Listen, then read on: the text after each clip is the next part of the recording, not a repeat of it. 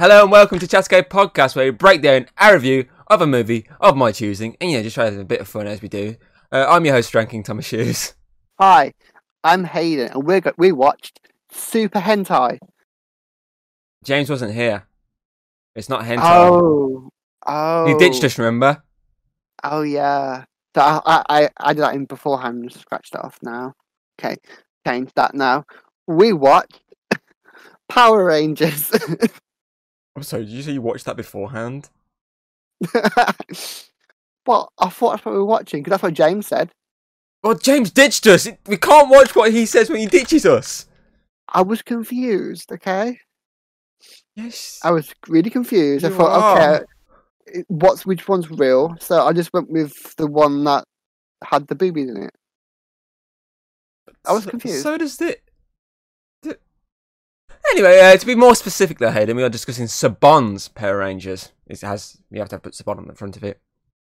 Okay, So you I'll forget that. But okay. uh, released in 2017 and serving as a much more serious adaptation of the hit TV series of the same name, which itself was an adaptation of the Japanese kids show Super Sentai. Not hentai, Hayden. Sentai. Oh, Super Senpai. Okay.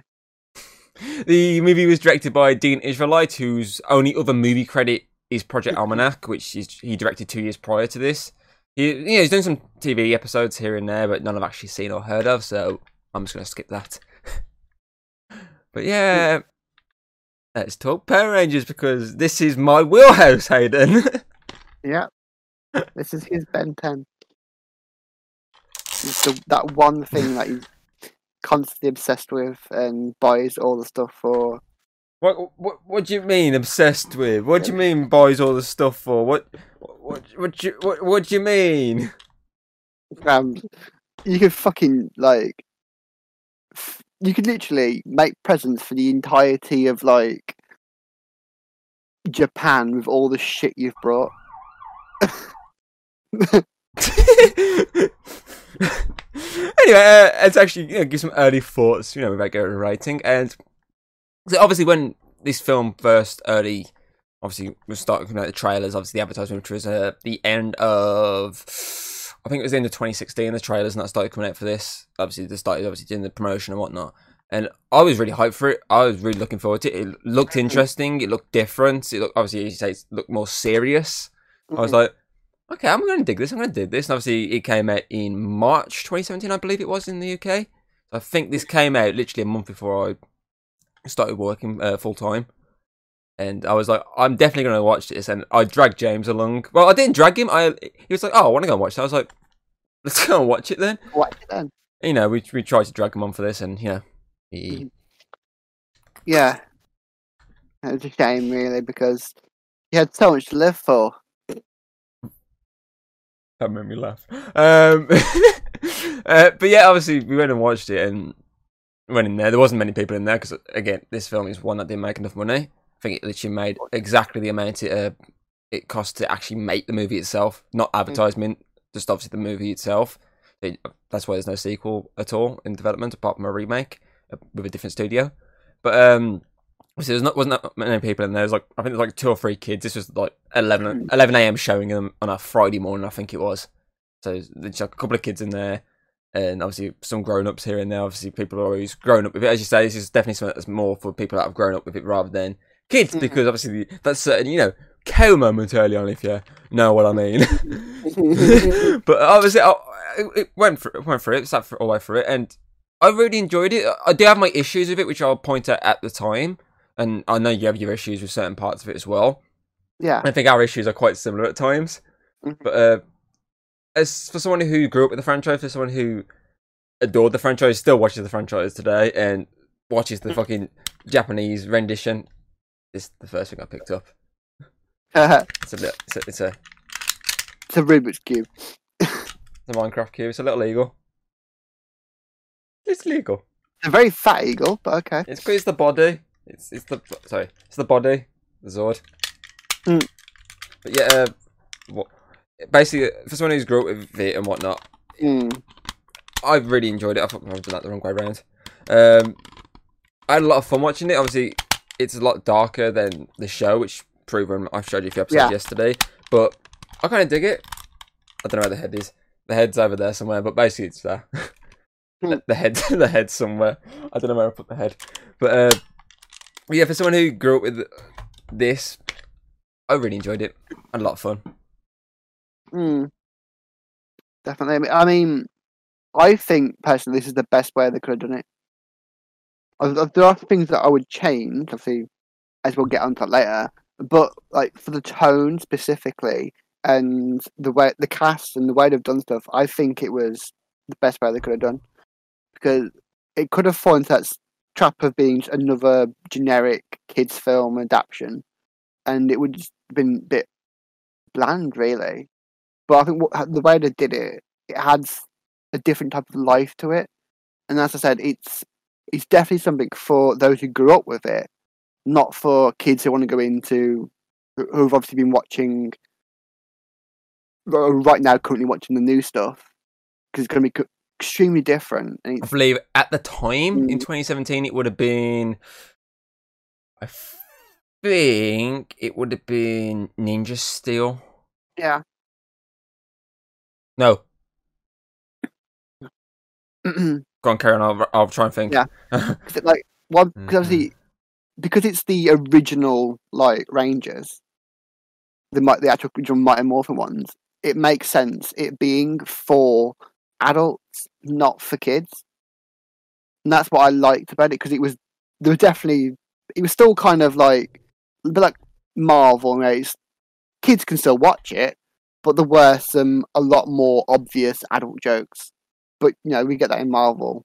Yeah, many, fucking times they've sworn it. you got Sam Jackson, you got to get going, got to get him saying motherfucker. So, yeah, I think it was the best way they could have done it without ruining.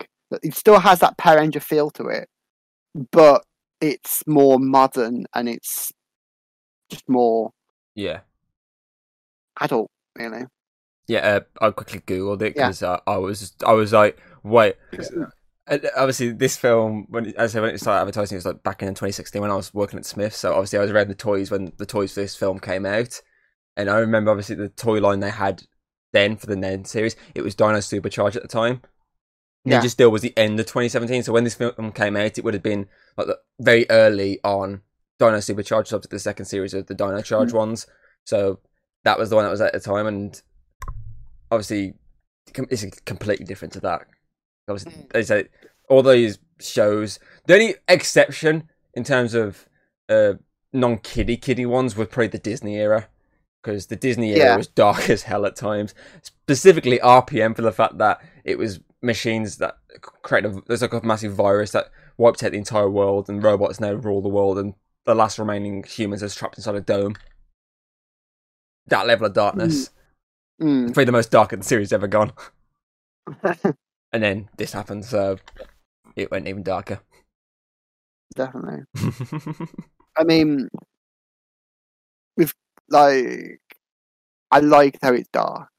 Like, like as I keep saying, it's it's a, for, it's not for kids, but people obviously came into it thinking it'll just be a light-hearted kids film, it would be exactly the same as I don't know why though, because it's the twelve. A. It, showed it showed that it wouldn't be like that, but some people they just see the words Power Rangers and think it's going to be all kiddie and cheesy, and not what it is. Which is 12? obviously a realistic what if Power Rangers did exist, they'd probably be like this, like with sleeker, obvious armor instead of you know the bullshit with Spandex weird like yeah the spandexy kind of ones or leather, I believe it was in Beast Morphers. They went with leather Mm. in that one. They ch- it's the first like series not to have spandex. They went with leather. Oh. And then you got the new, the current Japanese series Zenkaiger, which Mm. they're, they're apart from the main guy who's in spandex, the rest are all robots. So their arm, their outfit is literally robotic like armor. Mm. So big clunky, plasticky, plastic. Yep, not metal, plastic. yeah, So metal, yeah, definitely metal uh, armor. Obviously, Definitely Beast Wars was the first one that went with the leather, but obviously this one for, as you say, a straight up full on armor. yeah. That's the, and it mm, it looked it looks alien, which I like. It look uh, stuff looks alien, but like if as at the time I've mentioned them a- it was the aliens landed in during like one like was it the Cretaceous Cretaceous was it? Cretaceous era? I think Cretaceous era. Yeah, Yeah. because that era, and that's when obviously dinosaurs existed. Even though some of it doesn't make sense because the Sabertooth and the Mastodon wouldn't have existed. then. blame the uh, Japanese counterpart for Oh, doing that yeah, We'll rendition. blame that. Yeah, we'll blame that as because of the source material, not the film. That's, that basically sums up the franchise, though, that they have to Yeah. obviously work off the source material. Though now they are doing a lot more uh, refilming and reshooting new stuff, like the suited scenes. But obviously, back pretty much up until well, pretty much Mm. most times you see them in like the armor or in the show whatsoever. That was all just straight up just taking the Japanese version, literally Yeah, as, you- as you showed us, like one of them, the the, original series. the yellow one. It was a Yeah, the. Yellow Ranger is a bloke in the Japanese, but a girl in the American one. So they obviously had to. Kids wouldn't have recognized it, yeah. but in the moment, like as we're now older and you know this stuff, it becomes more obvious. So that's that's why mm, that's why all, all the villains tend to have masks on, because obviously it's very hard to dub them. Because you can sometimes you can tell there's dub, like with the um the non-masked villains, the the woman, you can tell it's dubbed. There's like a slight bit delay, Delay. to it. Yeah, there's like delay for the words and the mouth, but you know, See, it's still hard for kids to recognize. I think. Yeah, that's one thing I don't get. Obviously, with the, this film as well. Obviously, as I said, I I was working at a toy shop when all the stuff came out for this film, like the Megazords, the the weird fucking Mm. uh fucking Halo sword, whatever you want to fucking call it. Um, and you saw that's the word. Um, Yeah. But there's one thing that really stuck in my mind was just like, why the fuck did they make it? They didn't even use it in the movie. They literally had a morpher, a morpher toy for this. It was a big fucking clunky ass piece of shit. It looked dreadful. Yeah. It was massive. Basically, tried they tried to make like a, a replica of the original, but bigger and more alien-like than obviously the toy was. I don't have an example of the original because I sadly don't own one. But um, they tried to replicate that, and obviously you put the the, the weird, these weird discs in, which basically meant to be the the gems, the coins, Yeah. whatsoever. And that you'd put it in, it would light up the the, the uh, like the whatever is in there. So the T Rex, you'd, you'd see like an outline of the T Rex in there, for example. And Mm. I don't know why they made it. It wasn't part of this movie. They never really explain fully how they morph. They just like can just go, oh yeah, just say it's morphing time. Step on there. Do you, can you do it out of there? I know he did it, but it's never explained how he did it out of there. Mm, I, I think the, when they were standing inside, it was because it was, he wanted them to resurrect him, didn't they? He, he wanted them to resurrect him.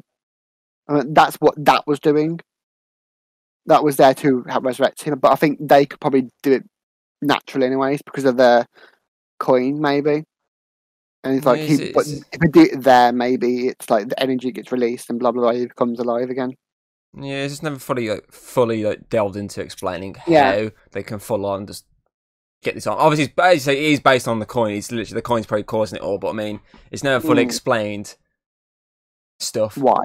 Yeah, it's never really explained why Billy randomly did it when he's trying to stop them. Obviously, you can probably Yeah. guess that it's like he's it was a self defense mechanism trying to stop them, but Yeah, it's something that's not explained, which is obviously something that drags it slightly down for me. There's a few things not Mm. explained, which may have been explained in sequels, but yeah, that's that's probably like they probably would have got explained, but because some people took it as face face value and was like, "This isn't what I want," so I'm not going to go to it. It was it sort of ruined any chance of getting sequels. and then the st- and then Saban sold the rights. Hasbro owns the rights now. Yeah, So anyway, uh, let's Yeah. actually uh, move on then to the opening sequence because we've gave a lot of talk there, and half it wasn't even about uh, ratings, early ratings. So uh, yeah, so obviously the opening Oh. sequence is Zordon burying the coins and the you know all the old Rangers dying, even though you only see the yellow one dying. Uh, as Rita basically killed them all, and then yeah, the asteroid comes because Zordon killed the uh, Rita and himself. yeah, I, I, I, I like I like the opening sequence. It sort of sums up the different tonage of the movie. It reminds Yeah. me it's like of that fan film. Is it there's a fan film? It's really dark, like really fucking dark. Mm. Uh, and that had this sort of brutal, sort of like warlike setting for the opening, which is kind of like this. Obviously, but this is obviously during the dinosaur era. The fact there's pterodactyls flying around and whatnot, Mm. and I really liked it because obviously you get to see fucking Bryan Cranston not stuck in a war. You get to see him actually in full like body paint and everything, Mm. spouting off his uh. Obviously, you get to see him in the the armor as well, which is quite cool. And you get to see him uh, that language they speak. They made that up. Obviously, him and the one who played Rita, they literally made that Yeah. language up from what I, I remember reading from an interview they did. They're like, "Oh yeah, we made that up. It's just like backwards and shit. We just like Mm. merged loads of languages into one." It was like we just spent ages working on it. And obviously, you get to see Rita fully armored up in her green Ranger armor, Yeah. and that was cool. I I, re- I I really dug the opening, and it sort of set up the dark tone that the rest of the movie was going to take. So, thumbs up from me. definitely. It was a very intriguing. It basically it showed you that it's not going to be this like cheesy, light-hearted like film. Straight away, you know it's going to be dark. and It's going to be quite unique, really, because we don't expect this from a Power Ranger film, which what I liked a lot. Because like, I, I grew up on Power Rangers, like watching Wild Force, but now I, I watched. You showed us some stuff before we watched it, and it's kind of hard to watch the cheesiness now because now we're all a lot older. But back then, obviously, as a kid, you you you kind of glance over the cheesiness and the obvious, like what the fuck's going on. But I think if we if the film was like that, it would have took us out of it, and we'd be like, oh, the, "Is this really what we're watching?" But because it was so different, and so big and uh, more adult, it just worked. It's like um, one of my favorite like CBBC shows was Young Dracula because that was a kid show, but was very like dark. and- Borderline. yeah, like they literally had the people die in that show because he's about vampires, of course, that too. but it was like, especially the older series, but when he was like s- 17, 18, they dealt with like infidelity and basically blood purity and sexism and all this kind of stuff for a kid's show. And I've always liked those kind of ones, the ones that blatantly aren't for kids but what on kids stuff, which is what this film does, and I like. Okay, okay. Um, that sums up the opening sequence, and obviously, I like the fact as well. It doesn't have this like. If you look at some like films and whatnot, uh, as soon as it obviously it then fades into the actual movie, but I mean the bit in between it comes up with Power Rangers, but it doesn't like just blam it's straight on the screen like it could have. Like the old Mm. uh, movie did, for example, in the nineties, it obviously had lightning striking and it had the Power Rangers logo up here, but this one it's like a subtle, you know, appearance on the bottom right hand corner before it just fades Yeah. away and then goes to the, other whole wanky wanky moment. yeah, but yeah, uh, we'll, we'll talk about that a bit more probably later on. Um, Definitely. we'll talk about the uh, casting characters of this movie. So, uh, obviously, first off is the leader of the Power Rangers, Jason Scott, the Red Ranger, who's played by Dacre Montgomery, who obviously made big in this you know industry thanks to Stranger Things Mhm. and he plays a really good leader. Yeah, obviously, ha- Right. he, he do, it, they all feel rebellious at times. Obviously, he is straight up rebellious because you know the whole kidnapping a ball, which someone you know Yeah. wanky wanky off, and obviously he has a fucking ankle monitor around his fucking leg. That shows how dog he's been. the fucking main character has got a fucking obviously ankle monitor around his leg. Yeah, the main good guy. He really sold for me as well his emotions, especially towards the end when obviously Mhm. what happened with Billy. He sold that sadness that was inside him that he knew it was all his fault. He wanted to blame himself for everything Mhm. and whatnot. And I really enjoyed his performance in this movie. Definitely, because like I think one thing I really like about this film is it's a very character-heavy film, which is like would have thought a free kitchen they would have like not gone for that. I mean, this, this entire film has like obviously a juvenile juvenile delinquent, in massive quotation marks. Obviously, with the on it, so you got someone who's dealing with like bullying and dealing with exposing nudes and stuff. Someone dealing with like their sexuality in their family. Someone dealing with autism, and then we got the woman dealing with a, like a dying mum. And like these are very like heavy hitting topics. And you would have thought like I'm, I like how they didn't shy away from that. like this is real life. Let's make these characters real. And they did really good with it. I think, especially the kids, I like what they do with the cast. But I also like how even like the big um, man in the wall, I don't know his name, Zordon. Zordon, yeah. Um, I even like how he, even he's not all perfect. He's got his own like Agenda. Yeah, he wants to come back alive, but even he has own character arc where he sacrifices that to let Billy like come back, and oh, he's very character he's very character heavy, but even though he, that does sacrifice some of the action, I personally think it's worth it, but other people might disagree. It's how they see the film. Like I think it didn't need a- I, I, I think it didn't really need that much action. I think, it got needed, I think it needed a little bit more than it did. I think that's one thing. It Mm. takes a bit too long to get into the action, which is obviously a lot of Yeah. issues there. Mm, Don't get me wrong. I feel like I do agree with the whole character-driven stuff, but I still Mm. feel like they could have added a little bit more. than the middle point of the movie, just a, a little bit more. They have the little montage, you know, the hand clap montage and whatnot, the fight, uh, training and whatnot. I do feel like they could have. I said to you after watching, they could have had like a moment where Yeah. they lose a fight early on, which is what sends them into the pit ready to fight, not just like oh try and you know morph. Oh they can't morph. Okay, get to the pit. I feel like they could have had the fight and then try to do the morphine and then being sent to the pit.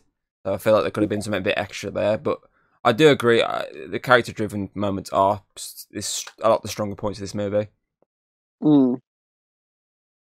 Yeah, I mean, that, that bit of action probably would, probably would have helped it for other people as well. Because I know people probably complain about the lack of action and the lack of like similarities to the original show, but I think it was done well.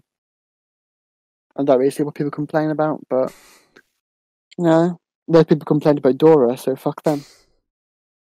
Anyway, moving on. Uh, our next character is uh, Kimberly Hart, the Pink Mhm. Ranger, played by Naomi Scott, who rose to fame after this thanks to Aladdin. hmm And she uh, obviously she's the one that deals with the, the nude sending and whatnot. And she obviously she out of all of them, she is full on the rebellious team for the fact that she cuts her hair and everything. And though obviously the Yellow Ranger is obviously rebellious and whatnot, obviously she doesn't cut her hair randomly Mm. Uh, anger for obviously her past life. Obviously, she, that, the, cutting the hair obviously was a symbol of getting rid of the, the past. This is the future, and I, I really enjoyed the performance. I thought she was, was another solid one, which I'm going to keep Yeah. saying through most of these characters. I definitely agree.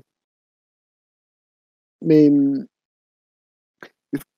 she was pretty. Like they were obviously setting up, obviously, her and Red Ranger to be the love interest, but they didn't go for the cliche of having them like obviously be. It's like it's more. That it was quite subtle.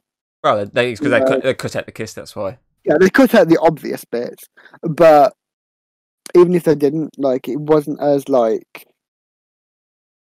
blatant, but you could still see it happening. You know, like it was a natural progression, and I think she did. She definitely did good in a role. I enjoyed her in that because obviously, there's that moment where she was she didn't actually want to talk about why she was like in detention, but obviously you can tell she wants wanted to, but like was too scared to. Because the whole point was she felt obviously guilty for what she did and was struggling to accept it. And the thing I like about it is obviously they aren't like all perfect, know, like Captain Americas. All of them have their their troubles and what makes they all like have the, the moments where they've done something quite quite bad, but it's they don't let them let that affect them. So yeah, they did. She did pretty good, and I like her performance. As I said, good, good. Yeah. Okay. Next up is Billy Cranston, the Blue Ranger. Uh, he's played by RJ Cyler, who most recently was in the Scream TV series, the third series of that, which never got released over the UK, sadly. And from what I read, he was good in that. and he's good in this because as you say, he's the one that's dealing obviously with the disability and the bullying essentially, Mhm. and he he's the one that's there to make the, obviously be the comic relief at times of the movie, but also be the heart and soul, as we state Definitely. yesterday, of the film because he obviously he bring he's essentially the one that brings them all together and allows them to be this unit to save the Mm. day. So I, I I really enjoyed those two sides of him. I think he, he handled and juggled them both well into this character. Agreed, definitely. He was by far my favourite. And unlike uh, Billy in the actual show, who was a straight up nerdy Mm, kid, he he has his moments, but he's not full nerd nerd. So he's, obviously that's another different aspect take Yeah. on it there. It's like he's not like sni- sniveling nerd with the glasses and the obvious cliche. He's got that. um It's more like it's, it's, autism that makes him smart. It's not using nerdy, just it's how he sees the world. And I like that distinction of it's not his fault he's like this, but he doesn't let it like stop him. He, he helps him because obviously he works out where the entire fucking crystal is, and like that. Even though, like he knew all this stuff, he cared so much about like the, the team and stuff that he he wanted them to be safe and not to give give up where it is. Which, obviously, if they went for like the cliche of uh, people depict autism, it could have been like really cringy and quite harmful. But they did it. They handled it really well. I think he did good with his performance, and it really, it definitely made like the whole character bits that much better. I think. Yeah. Agreed. Hands Mhm. down, he's one of the standouts this movie, and obviously this is what brought him to the scene. Really. Mm. Uh, okay, so next up uh, is Zach Taylor, our Black Ranger, who's played by Ludi Lin, who we last saw in the Aquaman movie as Toilet Guy. and he's now next going to be well actually it comes out on this day it literally comes out on this podcast release date he's going to be in the mortal kombat movie literally Oh. it comes out the exact same day this podcast comes out i'm How so looking feel- forward to that How do you feel, James, having toilet guy be so big in this? Oh wait, you're not here. and then obviously he's the one that's di- dealing with the dying mom the sick mom and Mm. obviously he's essentially out of all of them he's got the most to lose she's his Uh. whole life she is all he has he literally lives in a mobile home and he straight up when obviously they did the, the essentially the suicide squad uh, bar scene where they're giving like a little bit of information about themselves and whatnot he's the one who straight up admits like yeah my mom's sick and i'm uh, really afraid sometimes even being in there with her because I, I don't think she's going to make it and i really liked his performance i thought he gave a lot and he he makes you feel like it's real. He literally makes you feel like this kid is essentially dealing with this massive, massive tragedy that's Yeah. really affecting him, which is obviously why he doesn't get to school a lot, which is why he's an outcast, which is why he's just by himself all the time. So I, I really dug his performance. It was a really solid Yeah. showing of this essentially let's Mm. say someone who's got everything to lose and he's pretty much losing Yeah. it. And you can tell that he was felt so alone because he was the first one who wanted to like talk about all this stuff. He obviously wanted someone to like pour his heart to. So he, when they are when they're all like standing around the fire, he drives the conversation towards that because obviously it's something that's been bugging him. And I I liked what he did.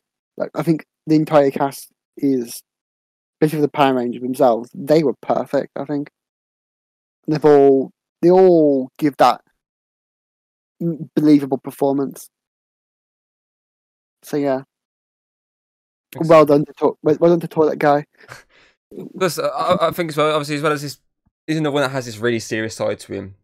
But he also does bring a bit of comedy at times. Like the scene when they're in the water and he's like, oh, I'm black. And obviously, uh, Billy's like, no, you're not. He goes, I am. obviously, that's humorous. And obviously, him constantly going after Trini all the time. That's quite funny at times. And when he steals the fucking Mastodon and just drives it round and just almost kills that bunch of nuns. Also funny. but I, I, I say, is is another solid member of this team, which pretty much every one of these, as you're going to say, Definitely. Obviously, uh, lastly, at the Rangers, we have Trini, the Yellow Ranger. I can't remember her last name. I don't know if it's. I think it might be different in this compared to the OG one. Uh, but yeah, she's obviously the Yellow Ranger. So uh, she played by Becky G, who's more of a singer. hmm And the other film she was in, which was an even more disaster than this film uh, when it came out, was a film called AXL, which is about a robot dog. Uh, Robot dog. Yeah, and obviously she's the one who's dealing with the sexuality side of it because obviously she, technically speaking, is the first like on-screen sort of, uh, I believe, memory reading. She's like the first on-screen like, sort of a gay superhero. Yeah. and obviously because she, it was just. It's not pointed out till quite late on the film when obviously Zach's talking to her and he's like, "Oh, you got uh, boyfriend troubles," and she's like, "Yeah, something like that." And he's like, And she, girlfriend troubles. and she, Mm. and she nods obviously because obviously she's straight up a, a lesbian in this, and, Mm. and that's another thing that's completely different from the source, obviously what it's based upon, which is another Yeah. nice little change because obviously it brings it more into the modern times. Because Yeah. obviously most groups there's always obviously these different sort of aspects within like the traits of people. Mm. Uh, you're the prime example there, Hayden. Um, Yeah. Mhm. and Alex weirdly. Yeah. And Well, James. no. uh, um, but yeah, uh, obviously she's though. Obviously, uh, basically she is the obviously. Though I said the the Black Ranger is an outsider, which he is. She is the full on outsider. She's the one who wants nothing Yeah. to do with anyone whatsoever. She just sits on a stands on like a, a rock, Yeah. doing some like weird yoga pose while listening to really heavy rock music. No, no, no, no, no. But I think that, like, obviously, they showed that obviously in the film by having like the the main bad girl, the Green Ranger, massive quotation marks. She obviously goes to hit, goes to her, saying like, Because she's the outsider. "Being you, you, you, you and I are not so different," or Green Goblin style. Go for the heart. Yeah, they they used to like show that they're the same, but she chooses them over like her own like safety. Show that even though um she might be hi- hiding herself from her family and everyone, she still wants to have like a connection with people. So I think that's what all of them have that kind of. They all feel like they're outsiders, but they all want somebody. They want to be in some kind of team. And obviously, when the the day they find those little coins, they will see as their best moment in their life. Because when they actually feel like they've got a family. Mm, oh, Agreed. Agreed. Good. As you say, all all the all of the ones we've stated are excellent in this Yeah. movie. Perfect choices for the roles, and mhm. it's a shame we're not going to get to see any more of them as this team. Oh yeah. Okay, uh, obviously there's three more main sort of stables to this movie left. So obviously first up is the villain, which is Rita Yeah. Repulsa, played by Elizabeth Banks, who is in Hayden's favorite movie of all time, the Lego Movie. Uh, and um, obviously, that, and that's this is another character that was drastically changed from the both source materials essentially. Uh, Mm. Not just obviously how she is, but I mean the look. Obviously, as shown in uh, when I showed you the one episode yesterday. Obviously, the old Mm. one's like this in this brown, like big outfit dress sort of thing. Whereas in this one, this one's more in like a sleek armor sort of thing. Obviously, the, the, Mm. the- it's very more over sexualized, which I stated. uh, obviously, that is more of a design case of it's based on her old Ranger armor, but it's obviously all broken. Because, like, essentially, she is because she's the one that broke up the team. She's the one that destroyed Mhm. everything. So it kind of makes sense. And obviously, she carries around this giant scepter with obviously the Green Ranger coin in, which would have uh, gone to Tommy in the sequel, but again, sadly not happening. Um, but yeah, I, I, I think she did, uh, gives a very gi- convincing performance as a villain. She is very villainous, and for the fact that she's not, she's not like scared of like killing kids. I'll, I'll give her credit. yeah, definitely. She was quite fun to like as a villain. She was a bit cliche, but I also liked how she was like very over top crazy. yeah. That's kind. forgot- to be fair, that- that's kind of like the source material, though. They kind of keep that aspect because obviously in the source material is quite Mm. crazy at times. The fact that the one I showed you uh, yesterday, the ending, she's like, "Oh, I got a headache" because she lost. She's like, this is, he's quite loopy. And again, she married Lord Zed. Of course, she's fucking loopy. You've seen the guy. He literally is just skin. Not, not skin, like muscle, pure muscle. I don't mean like hench muscle. I mean like under the skin type muscle. Ah, so he's not like um fucking uh Ted Cruz. No, he's not like Terry Crews, like buff as fuck. He's Yeah. more like if you had no skin. I know because there's like in My Hero Academia there is a character that's literally like that. Yeah, He's just outside muscle. yeah. He's uh, basically really very for a kids show, very scary looking, which is obviously Mm. a good thing. Which is an, another thing that's upsetting because obviously that probably would have been in one of the sequels. Him turning up with his massive Z scepter. Yeah, it, So- it would have looked very. Yeah, I would. I would love to have seen how they would have adapted that into this because, yeah, as we said, that could have been really fucking horrifying if it was done right. hmm Hopefully, it wouldn't have been done like Goldar, but we'll talk about that later. um, Sensing a bit. Of, I like it. but yeah, it's, it's very cliche, but as I said, the over the top gives her that edge, and that's how unstable she can be at sometimes. yeah, And I did like the fact that early on she's like this essentially like bone, essentially, and then she slowly becomes like actual Rita at the end. So I like that progression throughout the movie. So I'll give him that credit. Um, okay, so next up is the head in the wall, as Hayden likes to call him, the Zordon, who's gone from that little glass dome, which uh, basically when he's a uh, you know Teletubbies baby in the sun type head, to uh, you know an actual movable head that goes around like a wall, which is quite cool. Uh, Yeah. He's voiced by Bri- well, voiced and physically portrayed in the form of the face or the opening by Bryan Cranston. You know, a favourite of uh, Hayden's thanks to Godzilla last year. And uh, I forgot uh, what I said for him in that, uh, so I'm just going to say he was in Malcolm in the Middle because he was the dad in Malcolm in the Middle. And I'm saying that because of the fact that he was uh, recently uh, brought up again in One Division um, when he broke that fucking house stand thing and it fell on top of him. Um, yeah, I really, it, it, it, it's another tough, it's a tough task for me to replace the Zordon of the old ones because it's iconic. His sort of voice and the look of him is really iconic. Though obviously, it obviously is dated really badly now. Uh, Yeah. it's still that iconic sort of remembrance and look, a bit like Alpha, which we'll get to as well. Their their- their looks are really iconic, and if you show an image of someone, they'll go, "Oh yeah, I know who that is."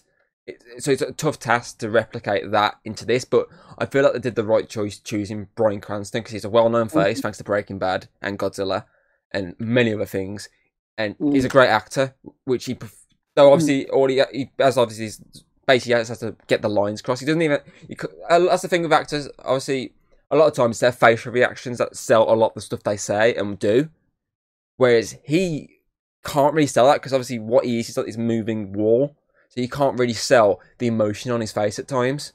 Increase his voice. It's literally just his voice, and Mm, I think Bryan Cranston did really good. definitely. I think he did a pretty good like depiction of the character, specifically because, like I said, you can tell he, he had- an agenda. He was hiding something from them. You could tell it while like watching, but he, it was very subtle. You didn't know what it was, but you knew that he was lying to them. And the whole reveal that is because he wants to use them to basically come back to life, and it makes the character feel like more real. Because if you died, you'd want to come back to life, right?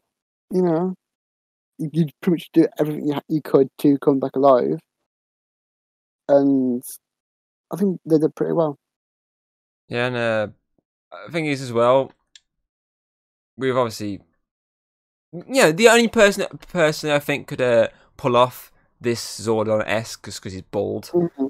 Patrick Stewart. Ima- Imagine yeah. that in the walls, that that really British uh, Captain's log, Stardate. Get out of my head, Charles. but yeah, I, I I really like Bryan Cranston in this movie. He's one of the d- he's another one of the cast that just drags me into this movie. Mm, So uh, obviously, lastly is another voice role. This one you don't see a face at all. Um, this is Alpha Five, another iconic look from the show, which is hard to replicate, but I think they did a good job in this. And Mhm. he's voiced by the Bill Hader, who's a very good comedic actor, who's in It Chapter Two. yeah, And again, he's one of the ones that brings the, the comedy value into this movie because obviously when he comes into it, he's like this little tiny, even shorter than uh, ay ay ay ay the yeah the classic sort of alpha. Though he does the uh, ay ay ay obviously, he's a lot shorter. He comes in, he makes that impact instantly, and he makes that comedy value when he takes out fucking um, Zach when he throws him away. He's like, "Wait, there's five you. One, two, three, four. Oh yeah." He stretches his arm really far. He's like, "Got ya." Pulls him back. He instantly brings that, but I, was, I like the fact as well that he knows when to go serious. Like when Zordon's trying to come out, he's there just like trying to get him to come out really quick. He's like, "Come on, Yeah. get at the wall. Your time's now." Or when Billy's dead and he walks in, he's just like, "Master Billy." He's like has that emotional tone of him. Again, another thing, just like uh, Bryan Cranston in the war, he can't show his facial reactions. He literally has to use his voice to get that humor across, to get the emo- obviously the serious and tone across, get the normal voice. He has to do that all the time, and I think he does it perfectly. Definitely, he did a really good job of it. Because if you got to sell this stuff, like if they didn't do that, it would have felt like wrong. Like if he was just monotone, it wouldn't have sold the fact that oh yeah, he he, he wants his master to survive, because obviously he's trapped in this thing, and you- you've got to have them sell that. But also, he you got to have them like start caring for the team as well, which they do really well. Yeah, they've, no, I think all of them have done a really good job. Agreed. All the characters are not what let it down. It's other stuff. Basically, uh, Yeah. Okay, we'll move on to, then to the story of the movie. So, uh, the story, according to this is uh, straight from IMDb, uh, a group of high school students who are infused with unique superpowers harness the ability in order to save the world. Obviously, it's your most generic sort of plot ever. yeah, But it's basically r- straight up the rip from the OG. When they, uh, you know, apart from the fact that they weren't fully chosen, like in that one, because in Mm, if you, you know, you just have to watch the opening sequence of the original shows of uh, Alpha Rita's escaped, human teenagers with attitude. You know, still these teenagers right here. One, two, three, four, five. There you go, stole. Uh, this is the, this is more realistic in the sense that it's people that find something in the ground and like it adapts to them, and then they find the actual thing by mistake. Realistically, they find the the water by mistake because Billy just falls in when they're all jumping and doing that weird leg jumping thing. um, and obviously, I, I though it's generic, I think it works really well. Definitely. It's a simple plot, but it does more. Like said, you don't really need to be like that extravagant for what you need, which is obviously the characters. They're what's more important in the film. And a simple, if that is a big extravagant plot, it would have drew like taken away from that. So I think they did the right choice of making it pretty simple. Yeah, basically replicating and update. Essentially, all they did was replicate and update the original plot, basically. Yeah, So they, uh, I like the fact they kept, stuck to that. They knew that w- was what worked, and they was like, okay, let's, let's stick to that, update it, make it more realistic and a bit more darker. There you go, simple. It's essentially like any sort of superhero movie. It's every superhero Yeah. movie is always a generic, simplistic idea. That's all it is.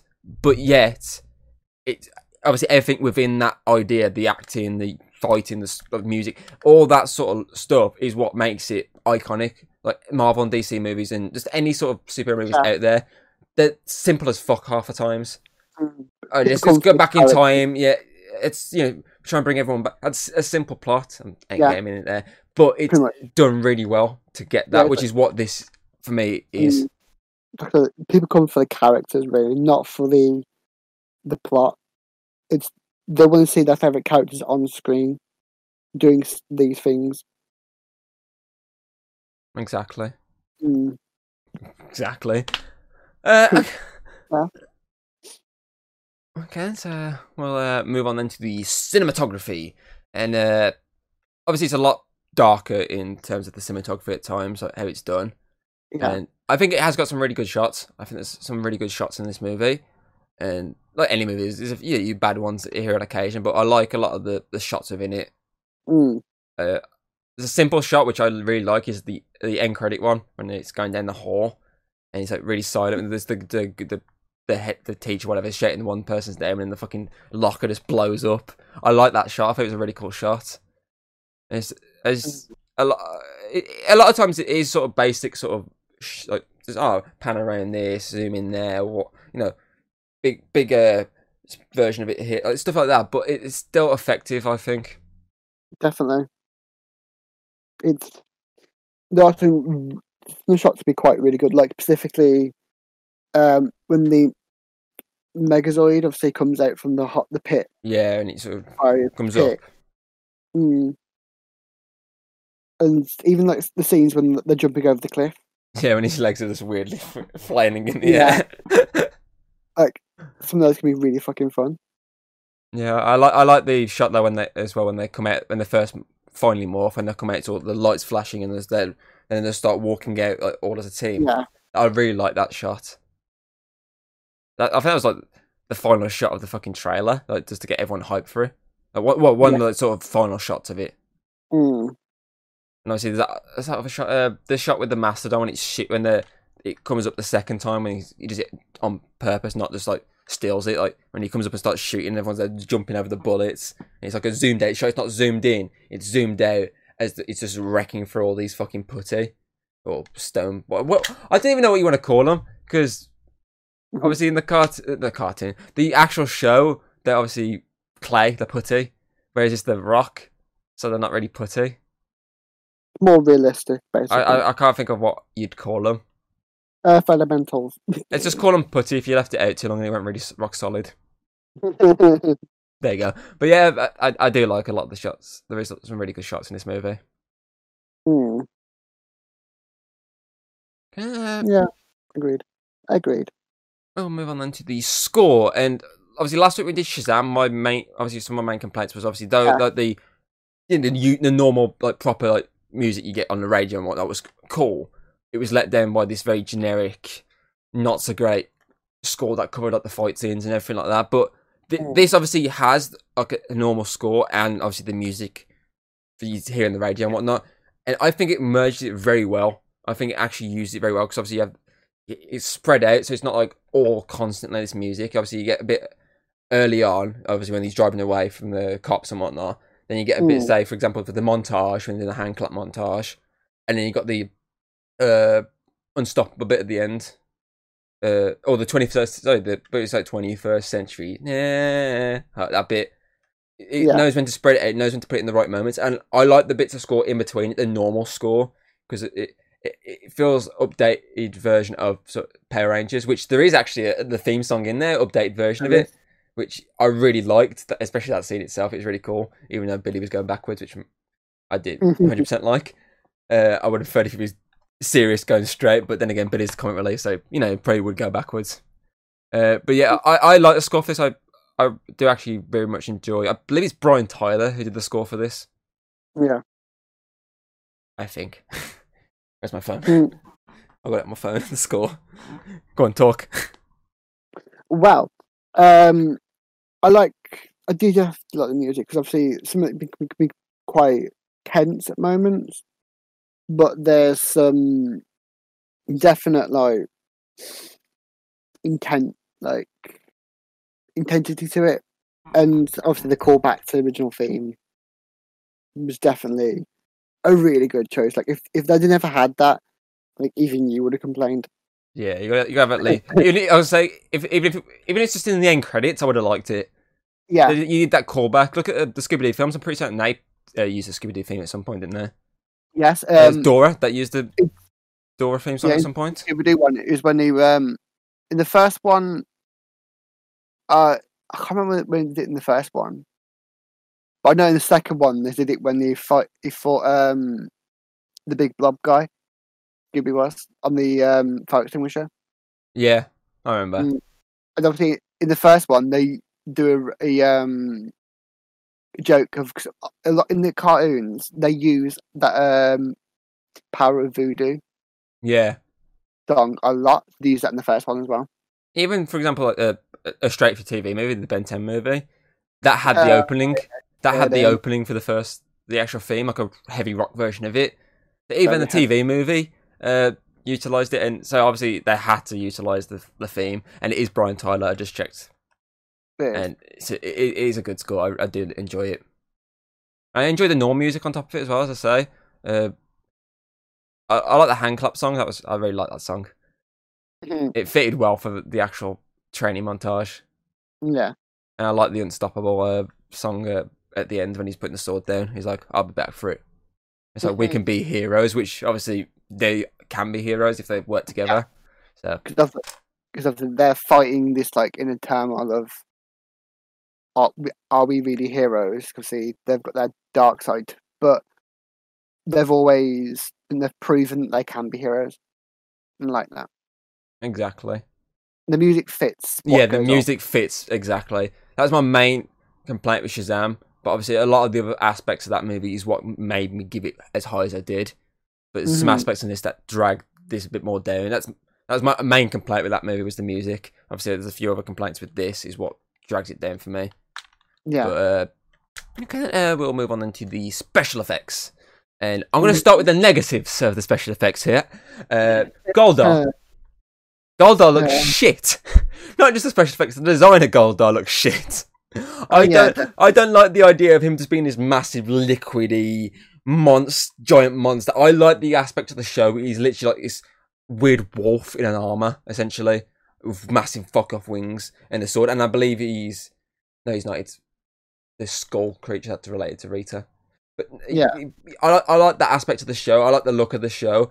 And I said to you, I really wish they would have done a more serious rendition of this, like made him look obviously fit in with the movie. But obviously, for the aspects of the movie, it made sense for him being this gold monster because she's like, oh, I need my Goldar. He's literally, I need gold to make him. That made sense, but I just, I think this CGI is one thing that makes it look bad at times. The, the moving of the liquid, it just doesn't look well at all.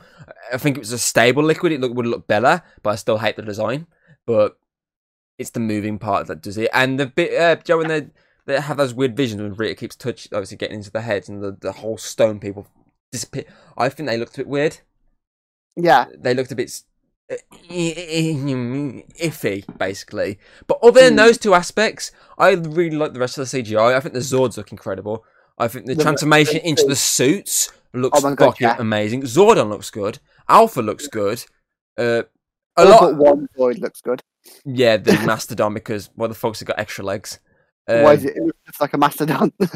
Yeah, it doesn't even look like a mastodon. So, other than Hmm. those little aspects, I do like a lot of the CGI in this film. I think everything else hits. It's just those few aspects is what makes it me go. Mm. yeah, it's like the, what they set out to do was good. I think this is Execution. they'd- yeah, if they'd executed like certain bits different, Order it'd 66. been perfect. Yeah, it'd been perfect. It's just those things let it down. But story wise and character wise, it shines. It, it's powerful, like the characters are. It's just the certain decisions ruin it. Yeah, agreed. Hands down, agree. uh, okay, uh, talking of something that's lacking at times, uh, action sequences. There's only really two Mhm. action sequences in the movie. So there's training montage, which I wouldn't really call action. It was more meant to be like just a fun moment. And in the final battle, and though I do like the final battle, I think there's a lot of really cool moments within this. There's a lot of humor in it. Obviously, the the bumblebee joke, uh, the yippee ki mother mother's good, uh, stuff like uh, those sort of moments. Obviously, then the cinematic moment when they all fall into the pit when they're all having this heartwarming moment, like we're not going to let go of each other. We're going to hold on till the very end hold it, uh, and they they do obviously they do, and obviously they get pushed into it. And there's that whole moment with Jace when he puts uh, his hand on the glass because uh, Kimberly did on her Zord, and they all fall in, and then obviously they come out as the big Megazord for this movie. Though uh, it's weird the fact that Goldar's head design is these like the spikes on his head look the exact same as the Megazord spikes. It's a bit weird, but then again, Yeah. maybe she would design it similar to the Megazord for the fact that she obviously was a ranger. Mm. But I'm very interested to see where they would have gone with the uh, Dragon Zord because that would have been interesting if it was executed right. But yeah, uh, Yeah. I think the final battle was fun. It's action packed. Uh, obviously, the moment when he's actually out the su- the moments when they're out the suits. Uh, obviously before the actual sword, bit, they're, they're fighting about the suits, which is a really cool fight. And then there's the little bit uh, when Jason gets out the suit, uh, the Zord to save his dad, and he's obviously he has to do this massive kicks to take out two hard putties. Um, it's a mouthful to say.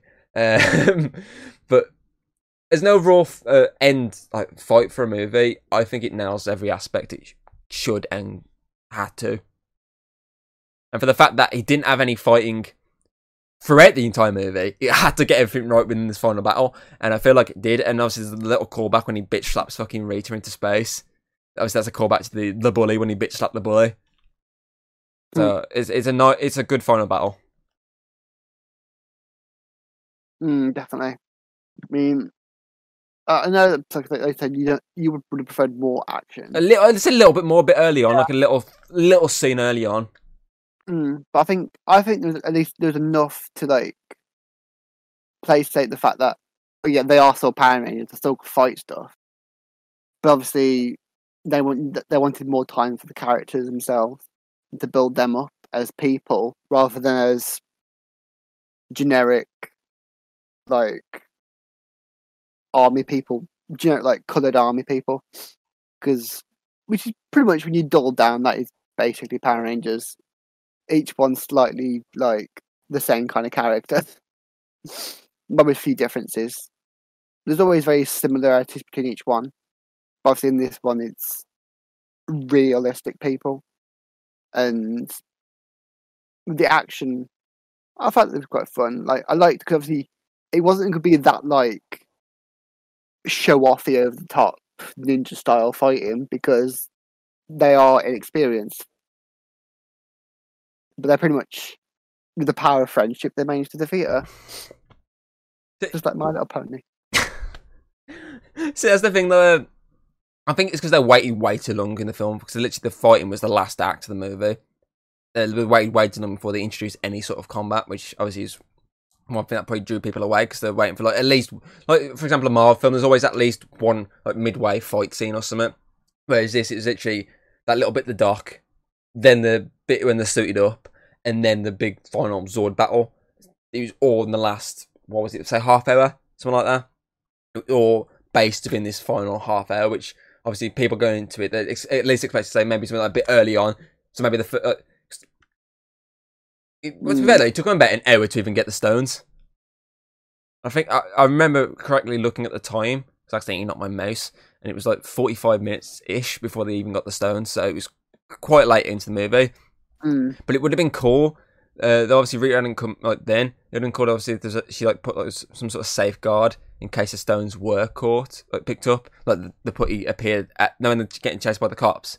Yeah. If the putty appeared then and like tried to get on, and then after this little fight got beat up, and then ran into the car and whatnot, and had that chase sequence. That would have been Mm. interesting, but obviously for what we got, fighting wise, it, it nailed the fighting. Just needed that little bit more early on. Mm. But I do like the fact there's a little the little cameos in the final battle at the end of uh, Tommy and Kimberly, obviously Jason Taylor Frank and uh, Amy Taylor Johnson, I believe it is. Amy Taylor, Amy Jo Johnson. Sorry, I don't know I said Taylor. Mm. Zach Taylor. uh, but yeah, I, I I did like I like the final battle. Mm. It was fun. Oh, if you can't tell by me sitting back, Hayden, you know what time it is. Oh, what time is it? Uh, I know it's um It's Hayden's five forty six. quite exact, but no, it's Hayden's editing second. Let's see how long this lasts. You, you always find something last second and drag it out for like two minutes. Oh. well, to be honest, there's not really much to say because there's no real like major editing to it. It's just generic classic editing. And the only thing that you could counter it is the dream sequence of them all like imagining what happened, and that's it. That's pretty much it, really. That's the only like different bits they put in. It's not like fucking Zack Snyder's Justice League. There's not like drastic things that change. Pretty much what you could say is because of the, they choose a specific music and lighting, it makes it more darker, making it more of a serious tone than a glowing golden look at us, we're Captain America people. So yeah, that's it. Done and dusted. Well done. Let's see how long this section lasts in this. okay, uh, uh, we'll move on then to the pacing of the movie. And for what it aims for, the pacing is spot on because obviously it builds up your characters, it builds up to this final battle. So it doesn't obviously it's not like your sort of normal uh, Power Ranger style thing of it's constant battles throughout. It just builds up to this end battle. So it builds up your characters, it builds up them getting the power, having to learn the power. It's also sl- slightly building up your enemy within that before then obviously building up your obviously to your final battle, which then you execute and then the aftermath and whatnot. It does Mm. that perfectly. So obviously, as a one more action sequence a bit earlier on would have done me even better. Uh, f- for what it, it, the pacing wise, it worked out to build up to that final battle as the sort of main moment they become rangers essentially. Hey, yeah. I also like. I think a thing that I like about all of the the range themselves, like their design, I think about them is just. It looks sleek and good and just very different to the classic spandex. You know, it's like during Marvel, how they redesigned stuff, they redesigned Hawkeye, Yeah, they redesigned all these stuff to make it more realistic and feel like they would exist in this world. That's what this does. Also, I think I remembered the time they actually used that sword. It's when he was going for his dad. He used it against two of the Rock Boys.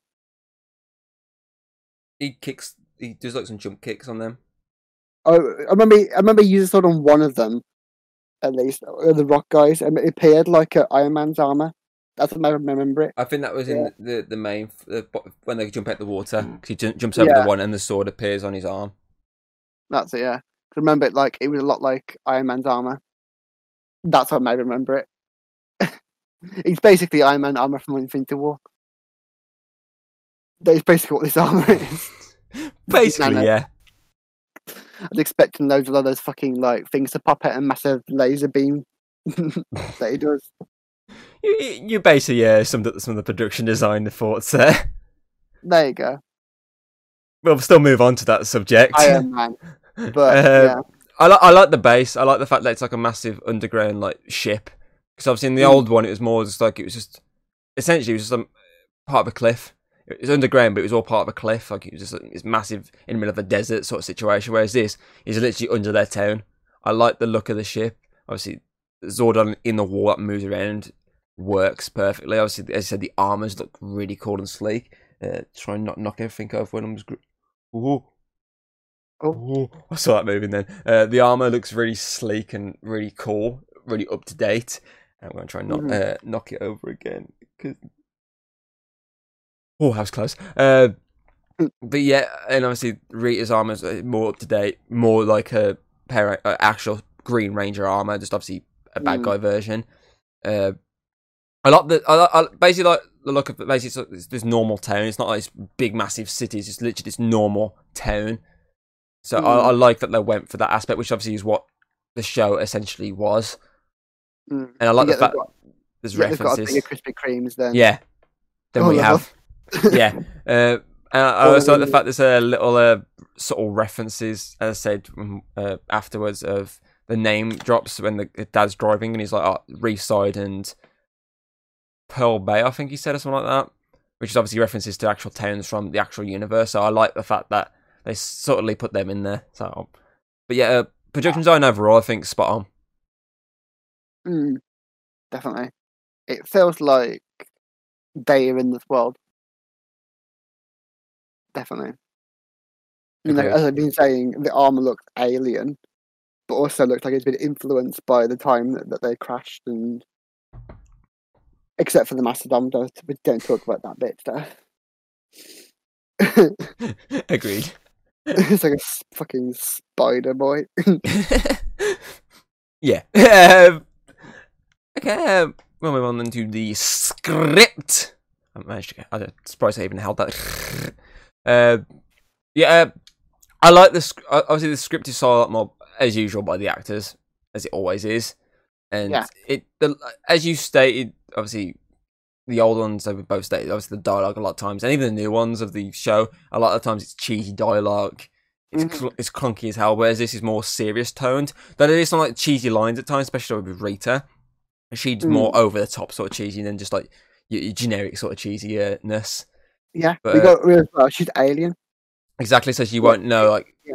a lot of stuff. The is she acts very alien, uh, over the top nature come from her like her species or where she's from, the culture that her species has. Whereas we have the more realistic, like kids who are obviously dealing with shit and definitely with the world but want to protect it at the same time. Yeah, I, I think their di- I think their their dialogue is a lot.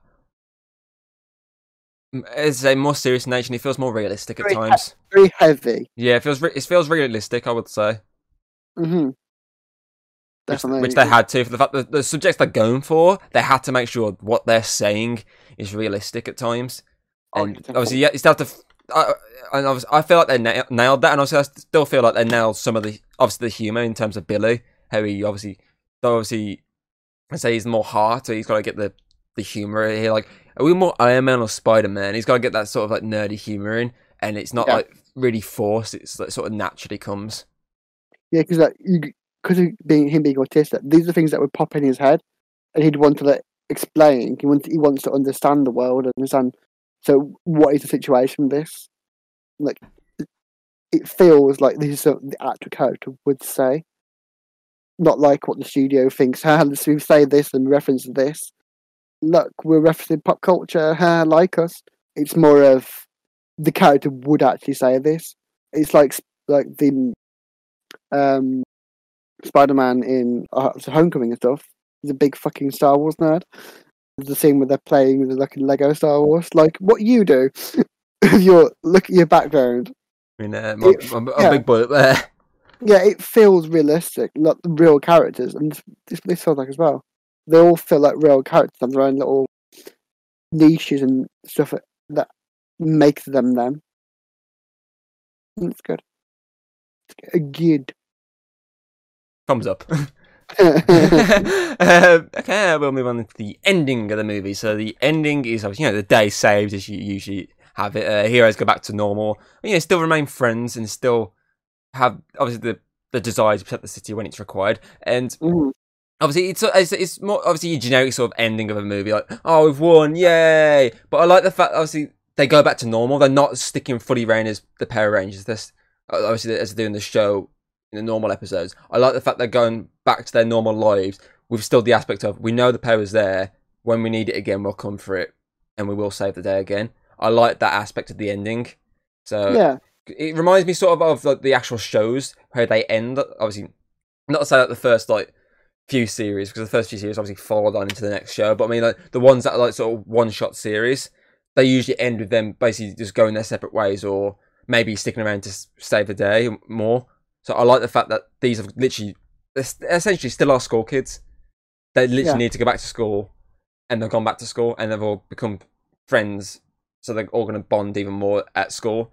And as I say, if Zordon's like, we have a new threat arriving. Uh, Alpha Rita's come back. Ah, ay ay ay ay ay. We'll get him again. Ay ay ay ay ay. it's that sort of thing.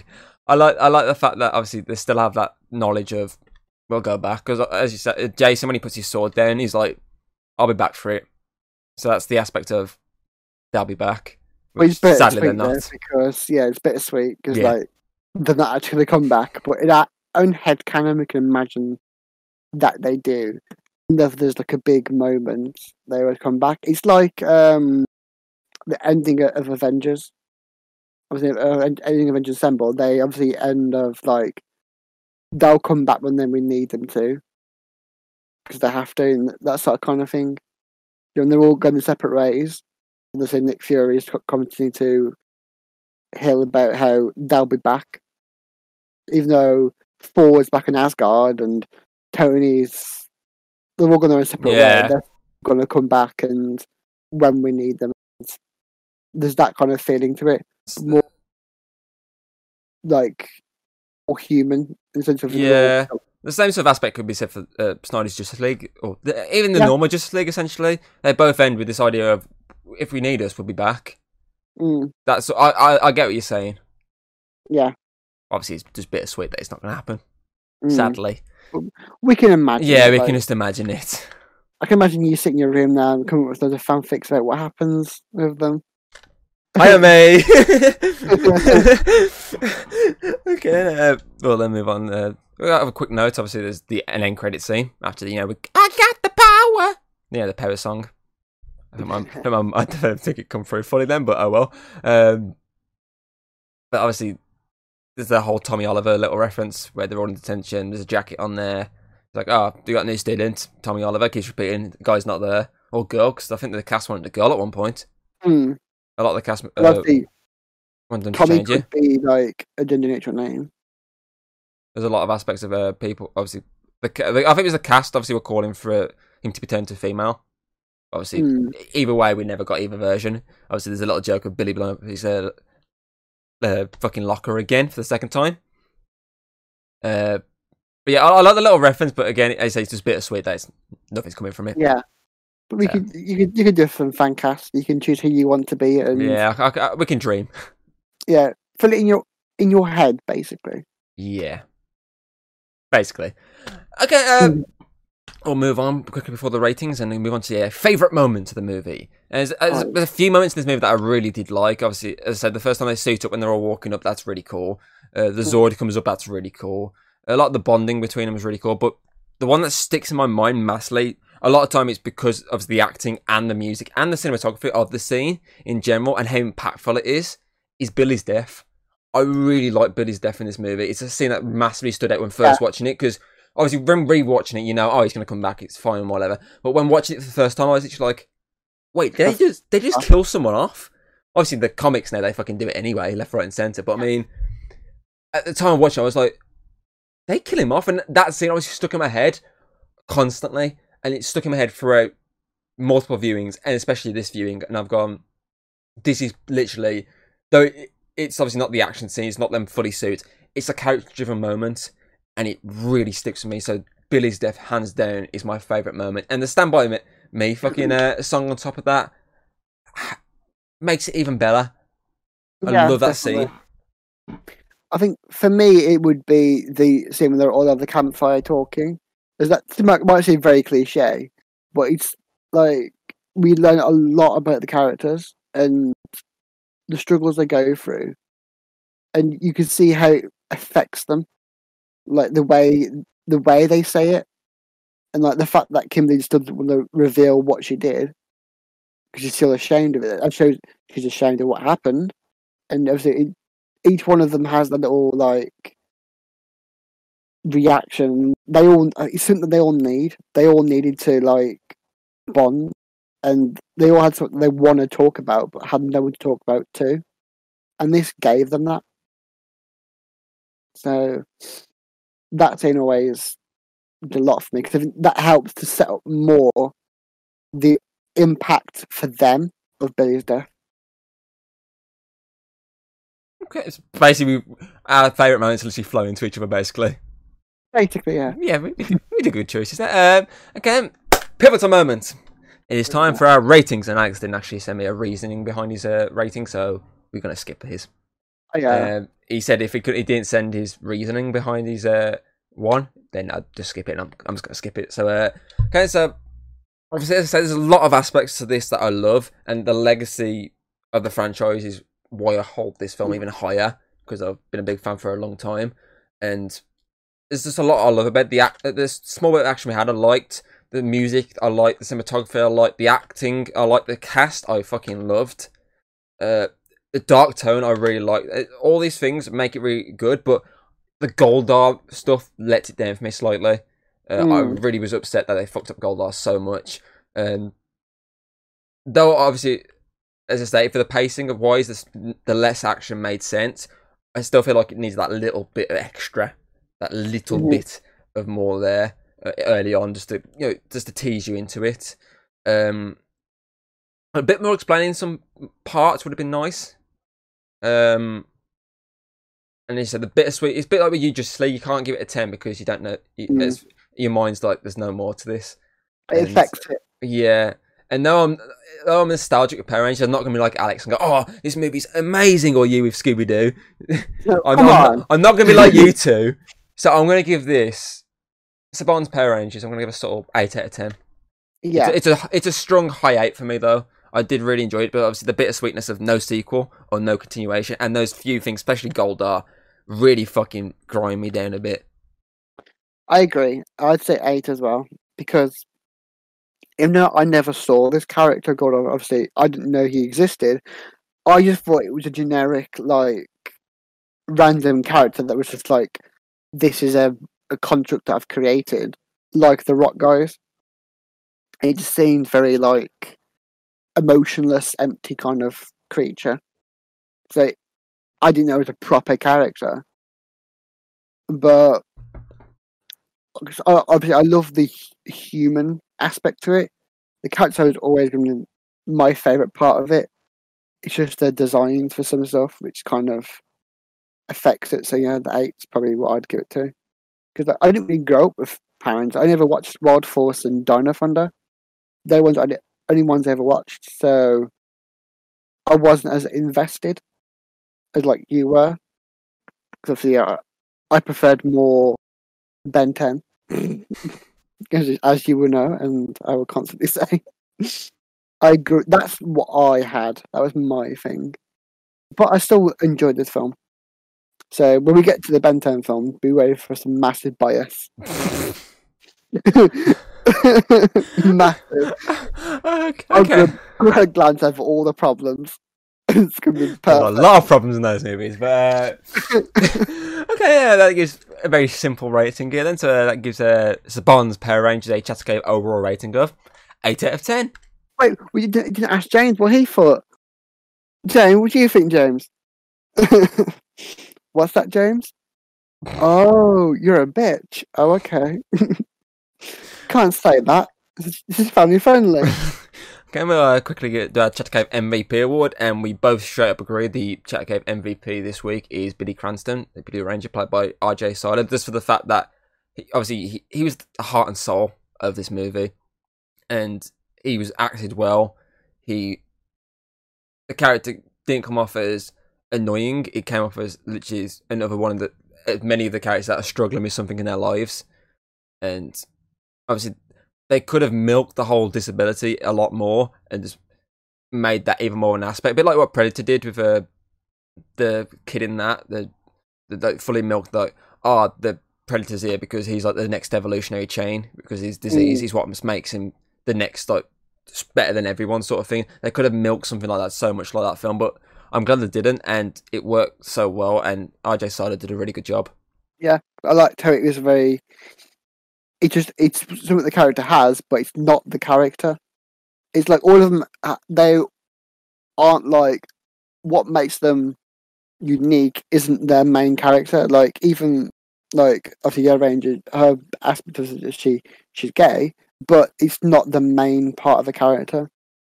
It's what like a lot of people who try to be like, oh look how diverse we are and modern, but they tend to make that aspect all the characters about, which can trivialize what it is, and it makes it more of seem like a a fashion piece than what is real life. And this does make it feel like real living characters with real living problems, and there's more than just that that they have to deal with. Because she's not just that, but also she feels isolated from her family, and they focus on more on that side of it and it's really good. So yeah, yay!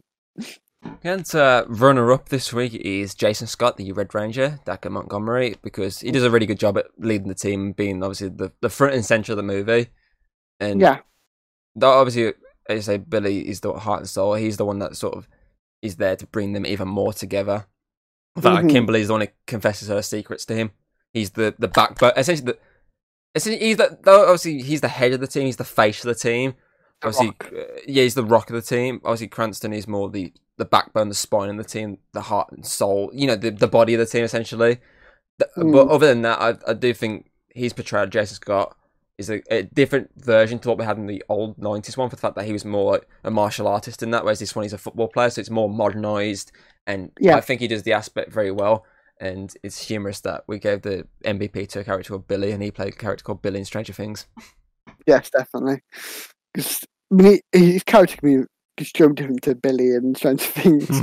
and that is basically a dick. he gets infected by a big your alternate universe parasite and makes him basically become a serial killer. and he basically physically abuses his ginger stepsister. basically. Obviously, this is obviously his first. This is his first major role. Yeah, obviously he he guy. did. Uh, his, yeah, and obviously his first like movie. Though obviously better watch out. It was his first one he filmed. Obviously, it said that came out. and she came out after this movie, so this was his first like cinema worthy movie. He does a good job. Yeah, fine.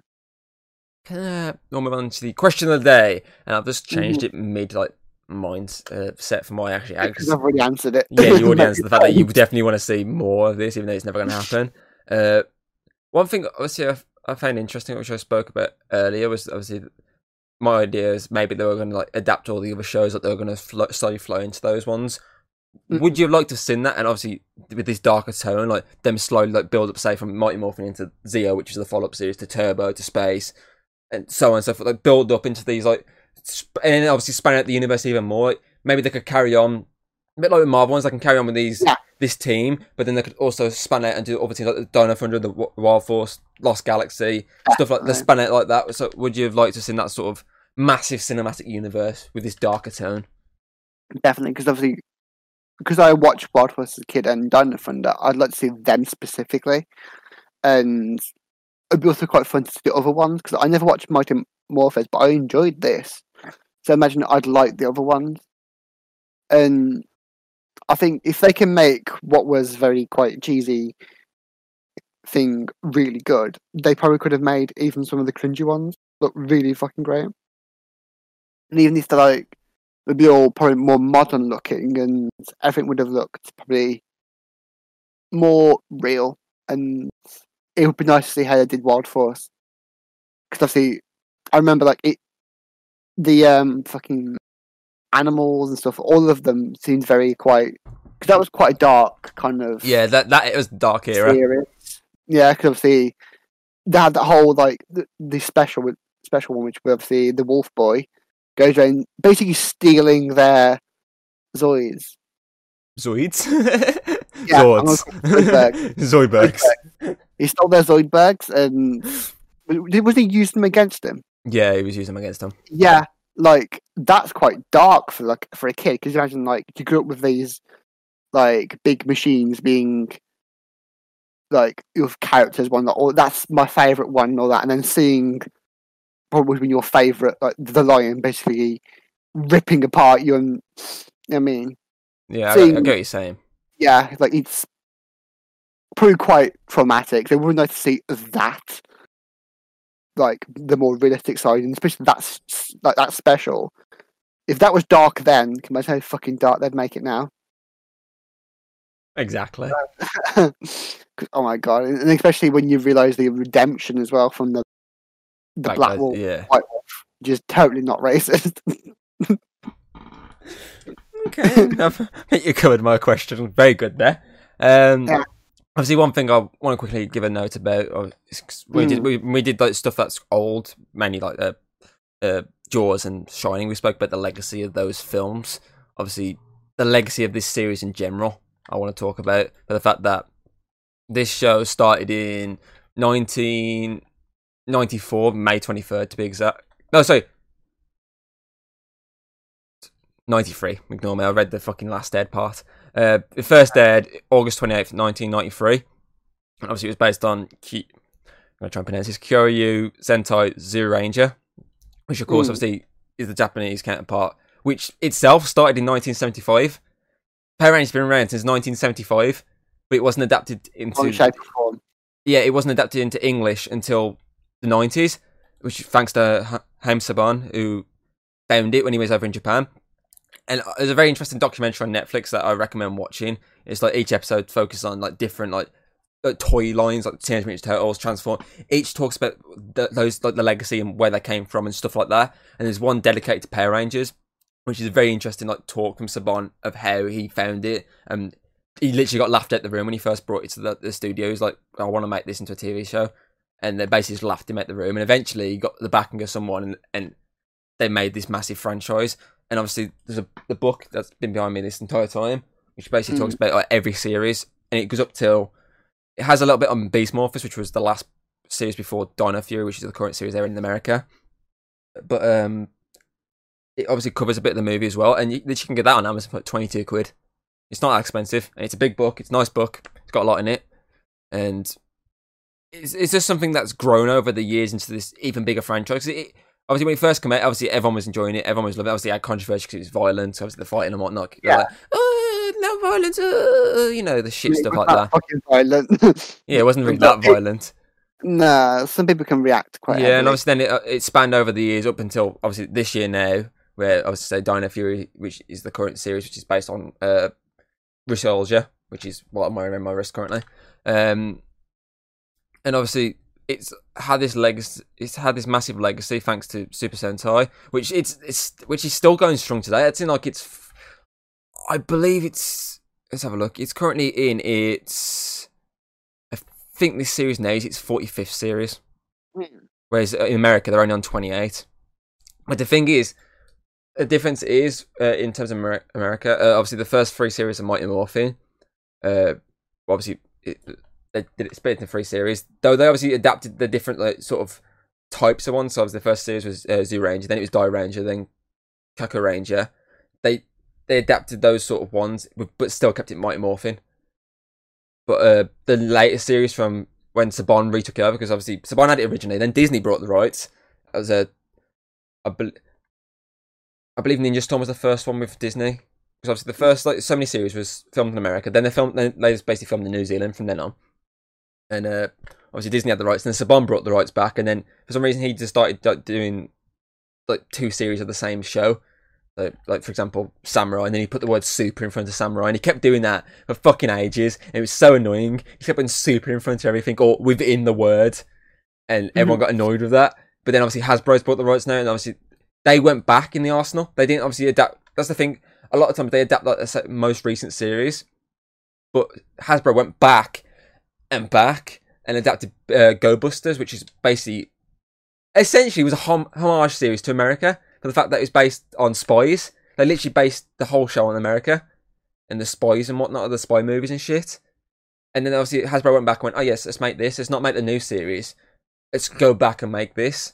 Obviously they're doing the Well- fucking new series in the sense of uh, Dino Fury is based on the last like two series ago. Uh, but still, it's had this massive impact. Obviously, you said the toy lines, for example. I'm just gonna grab like loads. I'm gonna dread grabbing this big fucker. These are the Japanese counterparts. They're much better toys, I will say. Fucking shit. For example, that Mm. he's he's missing his legs. If I picked him up, his legs would have fell off, so I took him off already. Uh, this is based on fucking uh, Lupinranger, Pat Ranger, which is cops and robbers. They're literally the Hmm. series. Japan literally the series based on police versus thieves, which I'm hoping they eventually adapt to America. But even though the American toys, for example, so these aren't toys; these are coins. These are die-cast coins based on the movie, the first movie they made. Uh, which, Mm. but these are the animal versions of the what they had because obviously in the first movie they lost their dino powers and had to go to animals. So you got an ape, frog, bear, wolf, and a crane. I'm just Oh, missing yeah. uh, the uh, white rangers. Actually, yeah, the white rangers. I'm missing his. Most dangerous of all creatures, frogs. That's the joke. It's literally a joke. The guy's like, "I'm a frog," and the whole joke is, "Oh, the frog. Yeah, the prince and the frog. You know, you give a good kiss. He's a prince." And he's like, "Oh, I'm happy now." But I mean, obviously, has has bro uh, gone back in the arsenal and started doing what's called Lightning Collection, which is Mm. uh, like these figures based on characters, and they do like different waves of them. They've even done like a big, massive Megazord toy like these, which are quite cool. And not even like toys though. You, I've dropped it. Uh, obviously, you got the, the sort of the collectible like role play shit, like this, for Mm. example, which would light up, but there's no batteries in it. Uh, this big bad boy, another one. This, this, this is these are pre Hasbro. These two are though. These are uh, legacy collection, I believe these are. These are literally before Hasbro got the rights, so they're probably end up remaking these shit. Mm. Uh, but still, even those shit was really cool. And Mm.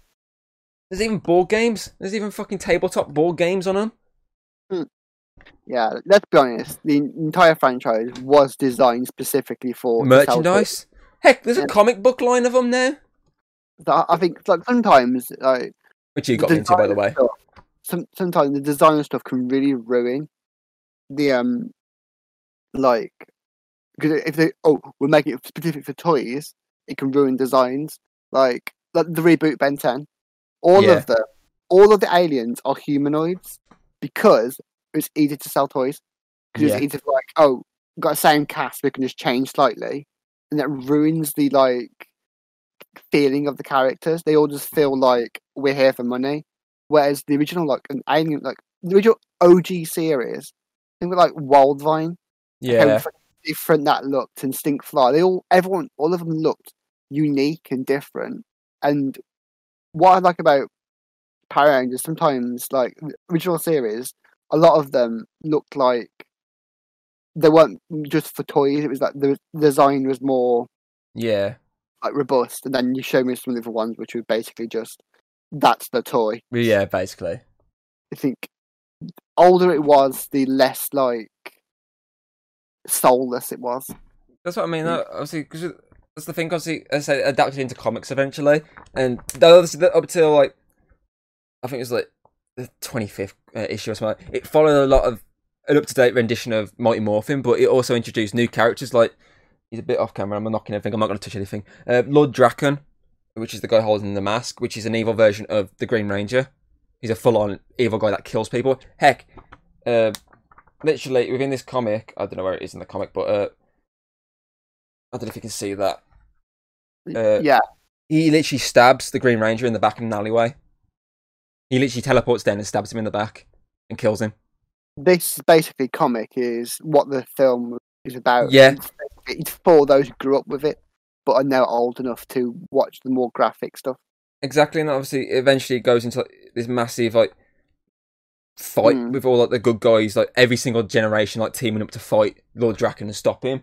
And obviously, even when it, that that line finished, they carried on. They've, they've, they've finished now because they've rebooted the co- comics and whatnot. But I mean, the Boom comics eventually they gave other characters shots that wouldn't normally get the main shots.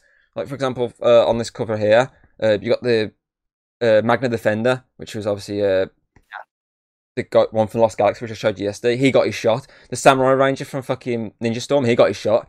It was all led by the Red Ranger from In Space.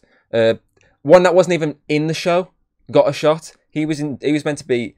He was in basically counterpart of Dino uh, Charge. He's Yeah. basically a bad guy in Dino Charge in the in the Japanese version in the movie. He was a bad guy, and he was a character that people kept saying, "Oh, he should be him," and they never did. But then the comics happened, and they adapted him into that character, and they made him a good guy, but he still had the tainted legacy from what he did in Dino Charge when he was a bad guy.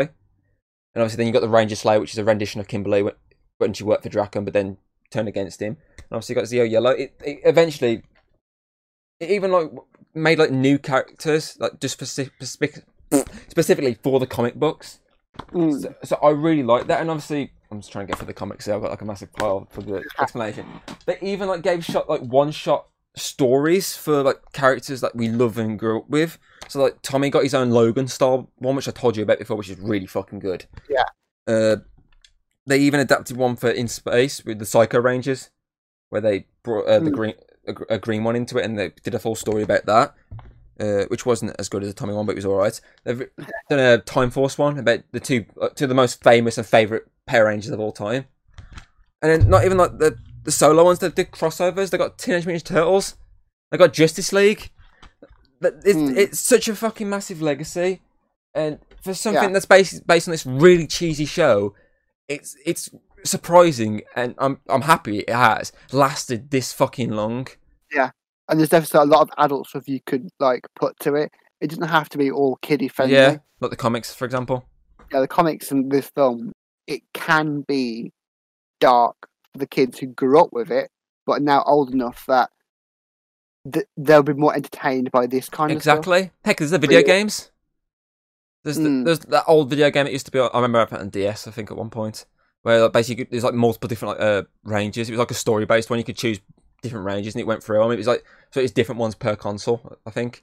Uh, you got the fighting one, which is basically like Mortal Kombat, but less brutal, which is it, the one that's like, they keep adding to now. Um, what was the other one they had?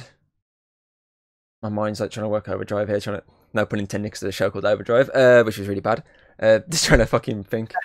Uh, but you get my point. Like, There's obviously from this little show, based on a Japanese show.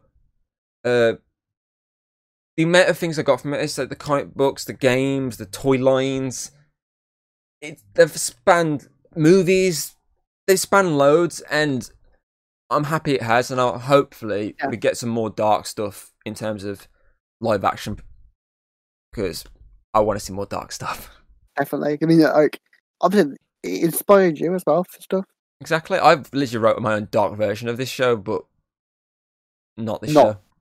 Not a, as much of a rip off. It, it, Like- it has its moments when it's, you can clearly tell it's Power Rangers, but then again, there's fucking that many adaptations of this sort of show. Ba- uh, Big Bad Beetleborgs, that was uh, literally though it's Saban, it was literally Power Rangers but with Beetle Yeah. suits. VR Troopers again Saban, but you get my point. And there's all these other ones. There's one that Alex showed me recently, but I can't think what it's called. It's like an anime, and you can watch it on YouTube. It's literally free on YouTube on their YouTube channel, and it's basically Power Rangers. It literally just basically is Power Rangers but anime. Uh, Like, stuff for that, like, think about just how many like copies of Pokemon there are. exactly. That's what I mean. Like- Pokemon, Yu-Gi-Oh, um, Bakugan, Dinosaur King. exactly. Those things are massive, like basically Pokemon, but not everything is. There are slightly different each one. Exactly, which is obviously why I've made my own rendition, a much darker version, which I actually wrote the first episode of. We'll say. Oh. I've written the first one. Oh, It's quite dark. but it also has the element of it's essentially a bunch of people turning into armors and fighting. So it has that element, but it also has the darkness, which I like. I have to, sh- I have to show it, yeah. Yeah. But yeah, Yeah. Uh, it literally is something that's shaped me, and it's shaped a lot of stuff I write in general. A lot of the stuff I like is thanks to say Power Rangers. A lot of the things, the superheroes, I'm re- really into the superhero genre because of Power Rangers. Essentially, it's something that Yeah. started me off in life, and it's something that I hold close to my heart. I want to hold it with a shuriken. yeah. It's Power like, uh, I watched loads of like Spider-Man films, and I did watch some of the, an- the an- animated series, but I never got into like Avengers or any of those kind of Marvel stuff until I watched Ben Ten. That got me into it, and when that made me a bit more into like in superhero and stuff. So when I first watched Avengers, like I remember putting the idea in my head, like, what if Ben was an Avenger, and like putting those kind of stuff, and it helps you like when your favorite stuff like similar to other stuff, it can get branch your genres and what you watch, and I bet you've probably imagined what it would be like to see fucking Power Rangers against the Marvel or something like that. well, I was in Justice League fight them, Yeah, and then so, they became best friends. Yeah. Oh, oh, we, do- we, we become best The friends. Black, the Black Ranger literally fights Batman and gets really annoyed with Batman the entire time, and then he's Oh. like best friends with him, and then he's like, "Oh, we're friends now." Velociraptor. basically, basically to sum up the legacy, it's impactful on a lot of scale, on a massive scale, especially for me. Yeah, it's very Some- personal for you. Yeah, definitely. it does not something personal, dress, dress Yeah. sense. And I'll talk very similar about when we Ben do the Ben 10. I, I will. I'll bring up legacy again for That's them. the thing that I know exactly what we could talk about because, like, fan wise, there's so much stuff. Yeah. Okay. Well- Yeah. And that sums up uh, this. Literally, I could speak for hours, but I'm not going to because I'm not making this as long as the fucking two-hour movie. Um, you know, I might, I might bring some stuff up at some point because I think I, I can still talk a lot and be interesting about this sort of passionate, essentially, about this subject. Uh, Who knows? I might do something at some point. Um, yeah, uh, that's it for Chat Cave this week. I'm not going to announce any uh, names for any more because we've been let down that many times. I'm not bothering. Yeah, yeah, Alex. God's sake. He's anyone that's fucking actually I know. good for something. He actually watched it. He wouldn't even be going on. He's he, he he wanted to give a rating, but he, he forgot to send me his reasoning, so I just didn't bother. Uh, but it also would have dragged it down. So yeah, fair enough. He gave it a seven, but oh well. Uh, but next week we're celebrating our fiftieth podcast. yeah, Made to fifty. Apart from your head, and you, this is te- that'd be technically your 49th because you didn't do one division. yeah. Well, But but if you count the fact uh before then, I'm uh doing a double release one day. I'm releasing my normal video, and I'm also releasing the extended version of the BVS one. Technically speaking, then you would be on fifty because you've done two versions of that. So technically, it still is your fiftieth. yeah, Yeah, uh, you're gonna be- we're going to be celebrating our fiftieth. Obviously, straight away. I'm gonna. I believe it's uh Monday at seven, I believe. Uh, I'm releasing the extended version of the BVS talk we did because we went on for fucking like ages with that. I cut about at least like 15, 20 minutes worth of stuff out of that. So I thought, fuck it. Said about 50 if it's going out. It's not going to be canon, but or it might be. That could be the canon version. It's going to be the same number. But either way, uh, the actual celebration of the 50th is going to be Birds of Prey. Oh yeah, I'm trying to get as many people on as I can from the previous Look, ones. massive fucking cutout that's right behind you. Um, but until the uh, 50th, or if you're going to be watching the extended version of BVS, which we refer to old. Uh, but until then, um, I've been your host, Drag King Thomas Shoes. Yes, and this is James. Hayden. the mighty have fallen again. and it's been a Chaco podcast. Go, go, Power Rangers. Oh, there's no battery in it. Bollocks. Oh well, pass the cocaine then. Too late. Woo!